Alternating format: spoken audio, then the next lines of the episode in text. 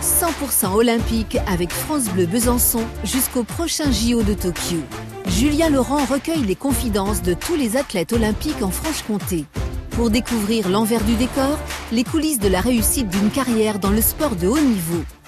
100% olympique, épisode 35 avec David Matam. Matam, l'haltérophile bisontin aux 5 Olympiades consécutives de 2000 à 2016 en tant qu'athlète, puis dans l'encadrement de l'équipe de France dont il forme désormais à 46 ans les futurs champions avec sa casquette de CTS, conseiller technique sportif pour le Grand Est, l'haltérophilie et les JO. C'est carrément une longue dynastie familiale chez les Matam où le père, Didier, figure de la discipline au Cameroun, a initié tous ses enfants ou presque à l'art de soulever les barres de fonte. Arrivé en 2000 à Besançon, David Matam Matam a ainsi notamment trois frères qui, comme lui, ont vécu plusieurs fois la grande aventure olympique sous la bannière camerounaise et ou française à partir de 1992 pour Alphonse, 1996 pour Sanson et depuis 2012 pour Bernardin, le champion d'Europe 2017 et 2019 qui rêve maintenant de briller sur l'Olympiade 2021 à Tokyo.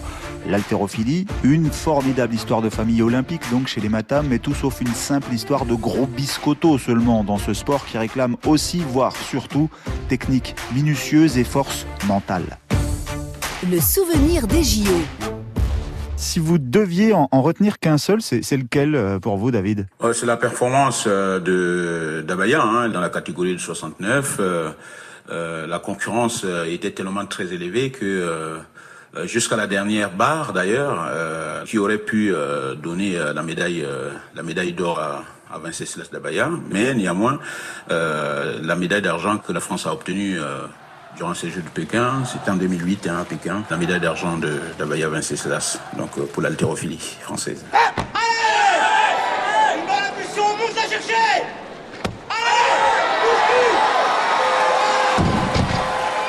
Pour moi, euh, c'était un moment de joie et euh, c'était c'était super parce que ça faisait ça faisait très longtemps voilà l'haltérophilie n'avait pas brillé à ce niveau-là. Donc c'était c'était vraiment un moment unique, inoubliable. En sachant donc vous l'avez vécu de l'intérieur, vous, euh, ce, moment-là, euh, David, puisque vous étiez euh, dans cette équipe de France d'haltérophilie à, Pékin en, 2008 justement. David, vous avez une longue histoire personnelle avec les JO, hein, 5 depuis 2000, hein, dans, soit en, compétiteur, soit en tant que dans l'encadrement. Exactement, je suis un vieux lion, hein, un vieux lion qui a toujours donné, qui a toujours mouillé le maillot, comme si on peut le dire ainsi. Hein, donc j'ai toujours été euh, quelqu'un de travailleur qui, euh, qui était très humble, simple, qui ne se prenait pas beaucoup la tête, donc qui, euh, qui s'entraînait individuellement et collectivement.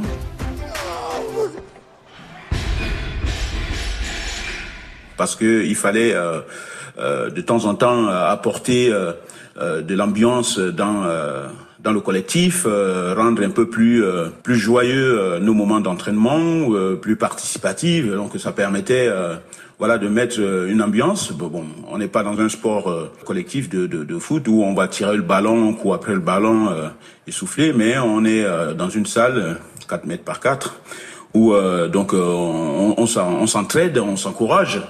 Et, euh, et, à partir de là, euh, c'est vrai que euh, voilà, je j'ai toujours gardé cette cette détermination et ce qui m'a amené à, à, participer à ces différents jeux, que ce soit en tant qu'athlète ou en tant que partenaire d'entraînement ou alors en tant que coach au dernier jeu à Rio en 2016.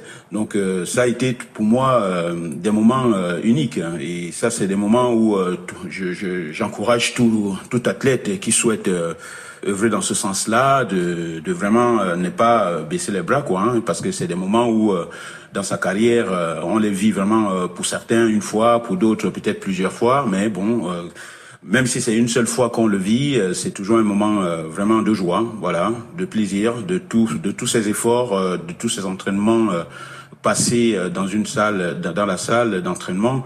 Et donc, c'est des récompenses en gros hein, euh, par euh, la détermination de chaque athlète. Et c'est une fierté, hein, oui. Et alors, c'est une longue histoire personnelle, on l'a dit pour vous, David, et familiale aussi, l'haltérophilie et aux Jeux Olympiques. Vous avez quand même trois autres frères aussi qui ont fait les Jeux Olympiques, quoi. oui, c'est sûr que, ah ouais, c'est ça. On pourrait presque dire que nous sommes pratiquement les Dalton, hein, parce que, et, voilà, on s'est suivi un peu. Alphonse qui est qui a fait euh, Atlanta et Sam qui a suivi ensuite euh, aussi les Jeux d'Athènes, de Sydney. puis euh, moi aussi qui suis Arrivé après aussi les Jeux aussi d'Athènes parce que bon à Sydney pas une blessure donc j'ai pas pu défendre jusqu'au bout mes chances sur le plateau et donc après Bernardin qui arrive aussi derrière. 100% olympique avec France Bleu Besançon jusqu'au prochain JO de Tokyo.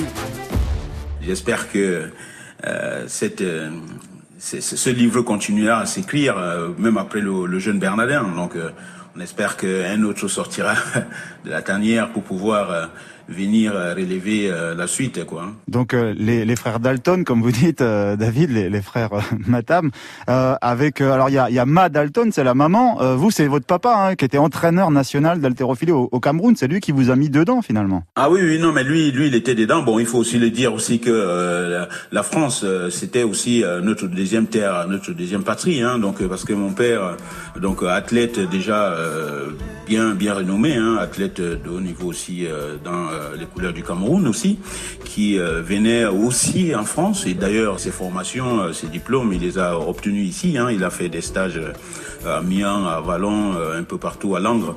Donc, du coup, le fait aussi de revenir aussi au Cameroun. Donc il nous a soufflé cette, cette dynamique-là.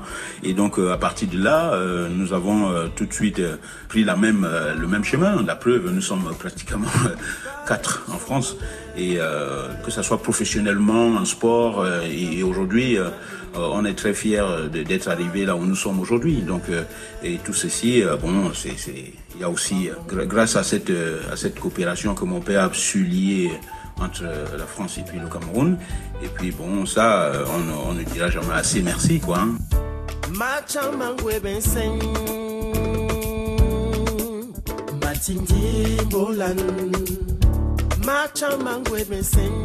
100% olympique avec France Bleu Besançon jusqu'au prochain JO de Tokyo. Le rêve olympique. Et donc vous, euh, David, euh, avec Bernardin, votre petit frère aussi, donc vous êtes euh, installé à Besançon il y, a, il y, a, bientôt une vingtaine d'années, donc un vrai bisontin d'adoption.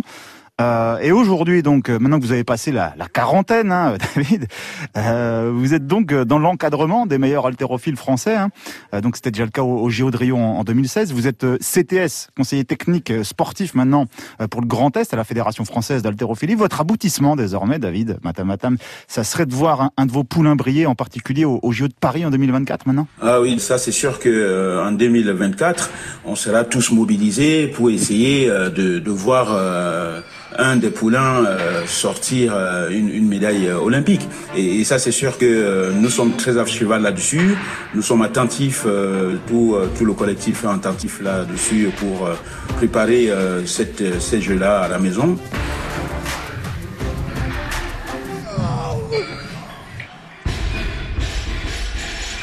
c'est toujours agréable de voir un athlète qu'on a côtoyé au, à l'entraînement et qu'on a conseillé et euh, arriver à, à briller euh, aux Jeux Olympiques. Oui, ça sera, ça sera euh, encore un, un, autre aboutissement. Et, et ça, c'est sûr que on va continuer à, à, œuvrer pour ça. En tout cas, personnellement, c'est quelque chose qui m'a toujours collé à la peau cette cette discipline. Et c'est sûr que après ma carrière en 2016, donc euh, pour aller euh, passer le concours et faire la formation. Et donc euh, je me suis accroché. Et puis aujourd'hui, c'est sûr que CTS, ça me donne vraiment une voix aussi, une voix idéale pour pouvoir, et, en effet, essayer de, de m'exprimer beaucoup plus, que ça soit sur le terrain comme verbalement. Et ça, euh, je ne remercie, je ne remercierai, je ne remercierai, je ne remercierai jamais assez la ville de Besançon parce que ça aussi, euh, ça fait des années que je suis, euh, je suis attaché sur cette ville. Je suis, comme vous l'avez mentionné, vous l'avez indiqué, je suis euh, presque un bisontin à part entière. Et bon, euh, c'est aussi une fierté de voir que euh, bon, David Matam, voilà, de Bisonton, et a réussi et maintenant CTS du Grand Est Haltérophilie pour que la relève puisse vraiment rester dans la continuité. Et donc, j'espère que ça cette volonté et cette, cette envie que j'essaie de porter donnera ses fruits à long terme, oui. Et justement, David, madame, l'haltérophilie des années 2020 actuellement, et celle que vous avez pratiquée, vous, à partir des années 1990, ça, ça a beaucoup évolué ou, pas? Parce qu'on pourrait se dire, soulever des, des barres, c'est toujours la même chose, pour caricaturer un petit peu, parce que c'est pas qu'une affaire de, de, gros muscles, quoi. C'est presque avant tout une histoire de technique, finalement, l'haltérophilie. Il suffit pas d'être le plus musclé de tous pour soulever la barre la plus lourde au JO comme n'importe quelle compétition. Ah non, vous savez, l'haltérophilie, euh, ça demande euh, une bonne maîtrise. Hein, donc, euh, il faut pas forcément, c'est pas, c'est pas le plus costaud, celui qui a les biceps c'est les plus gros qui arrivent à lever les charges. Au contraire, heureusement, heureusement, sinon c'est tout le monde qui le ferait. Ça, ça demande beaucoup plus de technique. C'est quoi la technique? Beaucoup d'explosivité. Il faut avoir, il faut être souple, il faut être très explosif. Et euh, il faut il faut avoir la coordination parce que c'est coordonné aussi tout ça. Hein. Quand euh, vous faites un mouvement euh, d'arracher, il faut arriver à en même temps à le, à le, à le monter, mais en même temps à descendant, tout en gardant les mains au-dessus de la tête, la barre aussi. Donc les épaules, ça implique beaucoup beaucoup de souplesse. Et ensuite de la puissance et de la vitesse. Donc ça, euh, l'haltérophilie, les gens, les gens quand ils voient, quand ils voient l'haltérophilie, ils voient les charges qui sont montées, mais ça se fait pas comme ça euh, vite fait. Hein. Donc euh, ça demande vraiment euh, une, préparation hein, vraiment bien bien mesurée. Hein. Il faut être juste pile poil là où il faut pour pouvoir donner la victoire à un athlète. Et ça c'est c'est des choses qui forcément le public ne, ne voit pas forcément derrière. 100% olympique avec France Bleu Besançon jusqu'au prochain JO de Tokyo. Et justement, David, toute cette souplesse, cette coordination, cette technique. Comment vous optimisiez ça, vous, quand vous étiez euh, athlète, compétiteur, et maintenant que vous êtes dans, l'encadrement, donc euh, à la Fédération française d'haltérophilie, là, c'est quoi? C'est la pratique, encore, encore, encore la pratique, ou il y a aussi de plus en plus de recours à l'analyse vidéo pour le, geste juste, quoi, le plus précis possible? Alors, il faut savoir que les, jeunes, quand ils viennent, donc à partir de 10 ans, la pratique, euh, bon, l'enfant peut venir, le jeune peut venir à partir de 10 ans. Bon, 10 ans, ça ne veut pas dire que quand le jeune y vient, il va tout de suite attaquer les, les lourdes charges. Non, non, au contraire, il y a ce qu'on appelle les baby bars et les poids en plastique. Il y a souvent des compétitions euh, des minimes. Et les minimes ne sont jamais euh, notés sur des charges soulevées. Non, ils sont notés sur des placements, c'est-à-dire sur la coordination, sur les placements, sur, le, sur la gestuelle. Donc déjà, on commence déjà à, mettre l'accent dans la pratique, déjà dans la réalisation du geste. Et donc euh, c'est à partir de là qu'on inculque l'athlète euh, les notions un peu de l'importance de, de, la technique et non de la, de la force pure.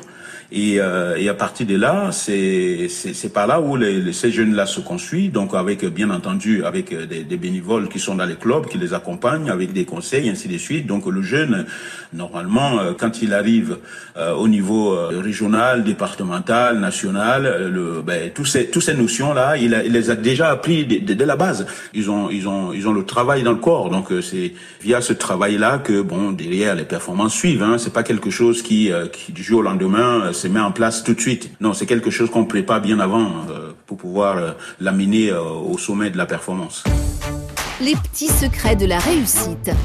Et après, chaque jour, même quand on a toute cette technique-là, qu'on est plus âgé, euh, voire plus vieux, euh, voilà, il faut continuer, continuer, continuer, toujours à répéter ces, ces gammes un petit peu comme dans tous les, les sports de, de, précision. Vous l'avez si bien dit. Alors, l'haltérophilie, c'est la répétition hein, du geste. Hein, pour l'automatiser, hein, l'automatisation. Voilà, quand vous entendez les mots comme ça qui partent gestuelle, dit automatisation. Quand, quand on répète ces mouvements, c'est pourquoi en compétition, le mouvement, on arrive à un mouvement parfait. Donc euh, les répétitions, chaque fois, l'arracher, répéter, arracher, épauler, jeter, répétition, ainsi de suite, dans des pourcentages très bas, parce qu'on travaille souvent sur un seuil de pourcentage, donc 70%, 50%. Euh, quand on est à 60, 70%, on est plus dans les répétitions, euh, voilà, pour pouvoir automatiser le geste. Donc on n'est pas, il faut, il faut le, il faut le répéter régulièrement. Il faut s'entraîner pas forcément à un pourcentage très élevé, mais il faut, il faut s'entraîner, il faut répéter, répéter, répéter les squats, les tirages, les squats, les tirages, parce que c'est, c'est le, c'est les fondamentaux, des mouvements euh, très, très importants, très, très indispensables hein, pour euh, la performance dans l'haltérophilie. Donc euh, ça, c'est des mouvements incontournables de l'haltérophilie, hein, donc la, grammaire des mouvements. Et ça, euh, vous ne pouvez pas vous permettre comme ça de de vous sauver, aller en vacances et puis revenir et tirer sur, et tirer facilement euh, comme si c'était comme si vous donnez un coup de pied sur un ballon, non? C'est beaucoup. Là, vous avez besoin de, de, garder la main dessus. Du coup, c'est beaucoup de de mental aussi, de force mentale, parce que euh, déjà pour euh, avoir envie de continuer, de répéter, de répéter, de répéter, puis aussi au moment de la compétition, beaucoup de mental pour euh, passer aussi au-delà du seuil de douleur, quoi. C'est c'est beaucoup dans la tête aussi. Ah ben c'est sûr que c'est sûr que comme dans tous les sports, vous pouvez être très fort, très technique, mais si vous n'avez pas la tête, vous allez vous allez payer, hein, ça c'est clair. La préparation mentale.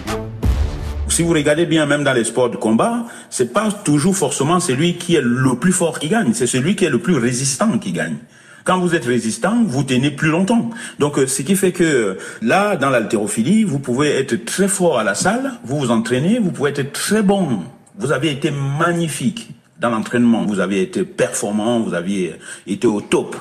Maintenant, à la compétition, vous arrivez, euh, vous avez les jetons. Donc, vaut mieux avoir un athlète qui a du mal à l'entraînement, mais qui, en compétition, est un vrai lion. Ça, c'est clair. Ne pas avoir quelqu'un qui se défoule à l'entraînement, et puis à la compétition, a peur. Et ça, ça arrive malheureusement. Il y a des, il y a des athlètes comme ça. Donc euh, bon, après, euh, il y a des athlètes qui ont aussi ces deux qualités-là, c'est-à-dire qui sont des, des, des, des lions à l'entraînement et puis à la compétition, qui n'ont peur de rien.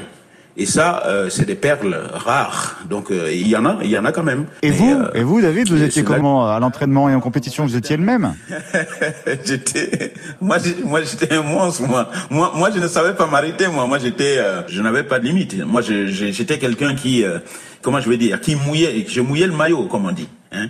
Je mouillais plus que le maillot. Donc j'étais quelqu'un qui était une, une bête, sans toutefois me lancer des fleurs. Hein. J'étais quelqu'un qui aimait beaucoup le travail et très pointueux, qui, qui aimait très discipliné dans l'entraînement et en compétition, qui était là aussi euh, le jour J. Moi, j'étais quelqu'un qui était bon à l'entraînement et bon aussi à la compétition. Donc, je n'avais peur de rien. J'avais un mental d'acier, hein, ça c'est clair. Sans toutefois me lancer des fleurs, hein, ça c'est, ça je le dis. 100% olympique avec France Bleu Besançon jusqu'au prochain JO de Tokyo. C'était naturel ou est-ce qu'il a fallu forcer un petit peu votre nature justement? Alors déjà, il faut savoir que euh, bon, là où là où moi je viens, donc euh, au Cameroun, euh, déjà on, on, veut on se sortir de là, voilà. On, on veut se sortir de là et là on se bâtit, on se construit une carapace pour essayer de d'aller beaucoup plus haut. Et donc pour aller beaucoup plus haut, il faut s'entraîner. Ça, il n'y a pas de magie. Donc si vous vous vous lancez dans un projet euh, ou une passion que vous aimez et que vous voulez performer, ah ben dans ce cas, il faut vous donner tous les moyens. Les moyens, ce n'est pas seulement financier, c'est c'est aussi euh, euh, les moyens euh, psychologiques et motivation euh, de, de, de, tout ce que vous pouvez mettre en œuvre. Donc, ce qui fait que euh, à partir de là, c'est sûr que je n'avais plus de limites. Donc, je voulais je voulais je voulais faire mon mieux pour pouvoir essayer de me placer le, le plus haut possible. Et à partir de là, ben, j'ai continué tout simplement à adopter le même, euh, la même démarche. Et puis, euh, voilà, je, je, je, suis arrivé là. Hein, je n'ai jamais baissé les bras. Et euh, la preuve, même après ma carrière, je, je, continue encore, encore et encore à, à avancer, à, encore à faire mieux, encore mieux. Voilà. La préparation physique. Bon, malgré tout, David, madame, la technique, la concentration, le mental, oui, d'accord, bien sûr, mais quand même, David, le physique, la condition athlétique optimale, euh, les gros biscottos euh, pour briller au, plus haut niveau de l'haltérophilie internationale, c'est c'est indispensable. Oui, c'est indispensable, mais vous savez, il y, a des, y a des athlètes qui ont des petits fibres musculaires, mais qui sont très rapides, dynamiques, explosifs. Mais ça se travaille, ça c'est sûr, certes. Mais l'haltérophilie, c'est quoi? C'est lever la charge. Alors pour lever la charge, il y a le placement, le dos plat, la poussée des jambes, la réaction derrière. Voilà. Donc une fois que vous saviez ça, vous n'avez pas besoin d'être euh, musclé. C'est vrai, il y a des athlètes exceptionnels, mais bon, il n'y a pas que des exceptionnels qu'on qu rencontre. Il y a aussi ceux qui n'ont pas eu des qualités au départ, mais qui ont réussi à, à faire des résultats. Donc ça veut dire simplement qu'il faut s'entraîner, il faut tout simplement s'entraîner et puis prendre en compte, euh, voilà, le, les, les, caractéristiques de, de l'activité, de la discipline. Et après, à partir de là, se construit euh, petit à petit. Hein, c'est l'entraînement, c'est euh, l'entraînement tous les jours. Il faut s'entraîner, c'est tout. Et puis récupérer, euh, ne pas mélanger entre le sport et puis euh, la fête. Ça, n'importe quelle personne ne pourra pas réussir comme ça, ou en tout cas ne pourra pas rester longtemps. Voilà.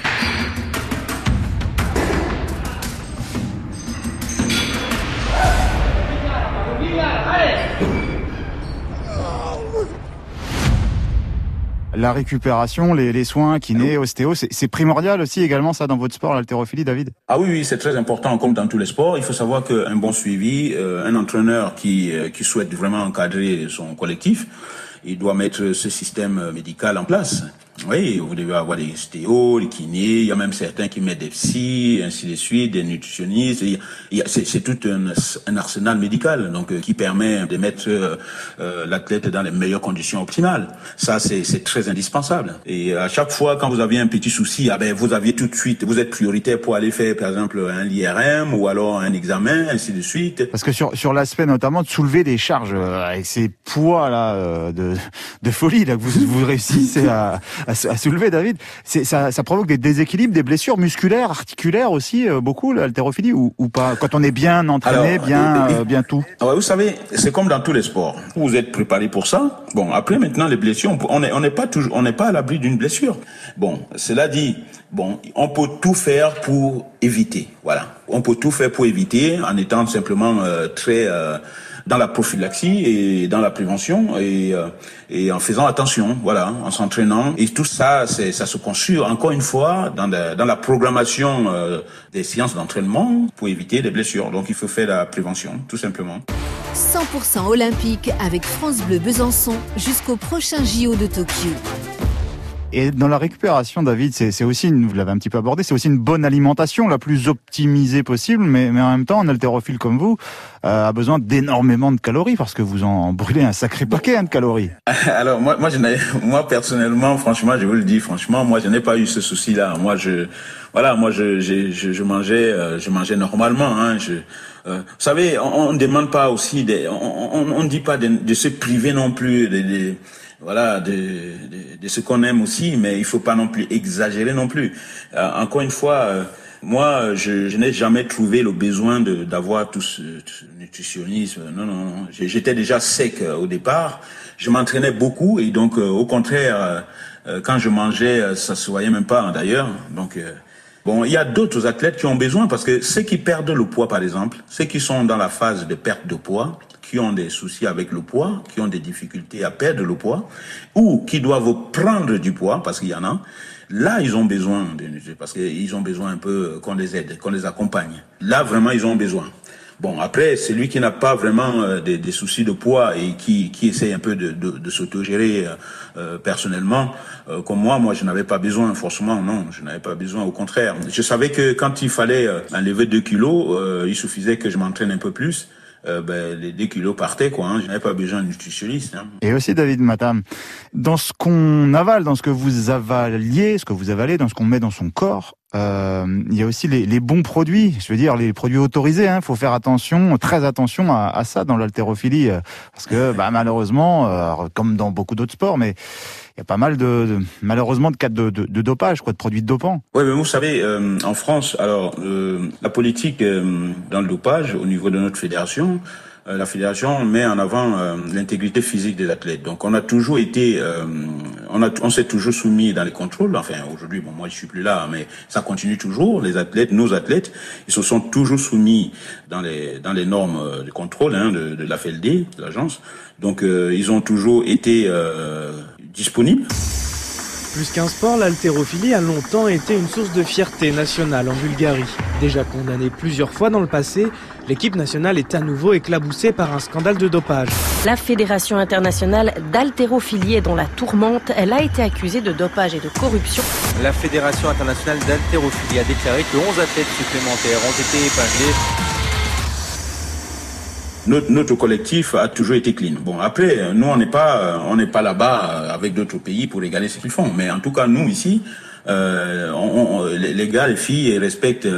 Euh, et d'ailleurs, la, fédération à chaque fois, euh, là, à ce sujet, euh, envoie à, chaque année au club une notification d'engagement. C'est-à-dire, les clubs doivent signer concernant en effet ce que vous êtes en train d'évoquer. Donc ça, de ce côté, euh, il est tout le temps rappelé, donc au club, aux structures, voilà, de, de signer la, la, charte, la charte d'engagement. et, et, ça, euh, les, les, clubs jouent le jeu. Depuis toujours, jouent le jeu. Bon, après, euh, les, produits, euh, j'ai envie de vous dire que quand on fait de, un sport, ce n'est pas pour penser à un produit ou quoi que ce soit. On, on va de soi, on mange normalement, et puis euh, on continue à s'entraîner. Les produits, ça, c'est pour les faibles, ça. C'est pour les faibles, c'est pour les tricheurs. Je suis désolé c'est pour les tricheurs. Donc, euh, euh, ceux qui pensent tout de suite avant d'aller monter euh, sur le plateau ou alors avant d'aller même s'entraîner ou avant de démarrer un sport, penser déjà au produit, c'est des tricheurs. Donc, pour moi, c'est pas, c'est pas des athlètes, ça. Et c'est ce que vous, euh, notamment dans tous les conseils que vous donnez sur la pratique, la technique, le mental, etc. David, euh, c'est ce que vous répétez, même si vous l'avez dit, il y a des engagements pris évidemment depuis des années, depuis toujours par les, les clubs euh, français. c'est ce que vous répétez à vos à vos jeunes là que vous vous suivez, que vous espérez emmener bah, sur les, les, podiums olympiques. Oui, oui, les médailles, ça se mérite comme comme un résultat d'ailleurs comme un résultat, ça se mérite. Euh, à partir de là, nous, on est là pour rabâcher tout ça en longueur de temps. Il faut bien manger, il faut se reposer, il faut dormir, il faut pas fumer, il faut pas boire, il faut pas aller euh, machin. Parce que de toute façon, quand on s'épapille, ben, on perd complètement l'objectif. On perd vraiment le pourquoi on est là. Donc, euh, on les rappelle vraiment l'importance après, on ne dit pas qu'on va faire euh, tout, tout le monde les champions de, champions monde. au moins, on aura des personnes, euh, des, des, jeunes, euh, des athlètes disciplinés qui, qui respectent le maillot. Voilà. Pour moi, le respect du maillot est plus important tout le reste. Le respect du sport et puis le respect du, maillot et, de ses collègues, de ses partenaires, euh, de ses entraîneurs, euh, de ses dirigeants, de, de, tous ces bénévoles qui œuvrent tous les jours dans les clubs. Voilà, le, ça, ce respect-là, c'est important. Ils n'ont pas fait tout ce travail-là pour rien. Voilà. 100% olympique, les coulisses de la performance des sportifs franc-comtois au JO, un podcast proposé par Julien Laurent et la rédaction de France Bleu Besançon. Mixé et réalisé par Richard François. 100% olympique, un nouvel entretien chaque semaine, à écouter sur francebleu.fr Besançon et à télécharger sur l'appli mobile Radio France. Téléchargez l'application France Bleu et écoutez toutes vos émissions préférées. La Minute Suisse, les circuits courts en Franche-Comté, les experts, l'invité de la Hour ou côté culture, comptez sur nous. Vos replays préférés sont sur l'application France Bleu.